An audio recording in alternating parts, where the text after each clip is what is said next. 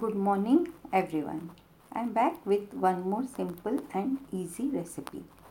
In today's podcast, I'll be sharing the recipe of Gudki Meethi Mathri, which is a healthy and tasty homemade jar snack which is made on Deepavali and Holi. Note ingredients for 50 to 55 Meethi Mathri.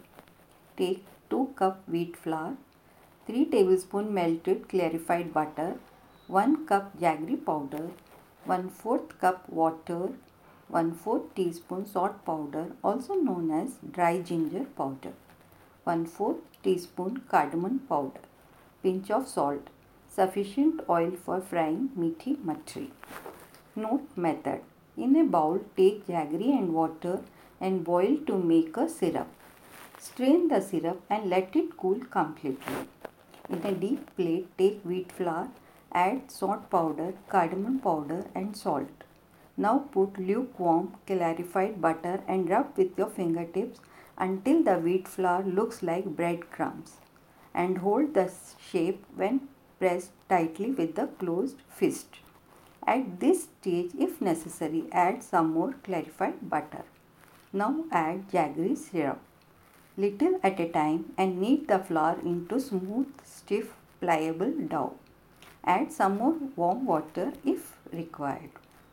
Brush some oil on the dough and cover with the moist cloth and keep it aside to rest for 10 minutes.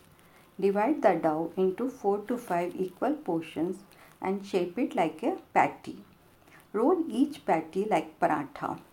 Now with the help of a cookie cutter, cut 7 to 8 mathris from it. With the help of a fork, prick each mathri from both the sides. This prevents puffing up of meethi mathri while frying. Heat sufficient oil in a heavy bottom kadhai.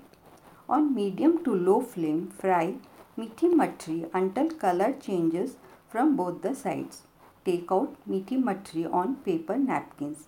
Let meethi mathri cool completely. Now store mathri in an airtight jar.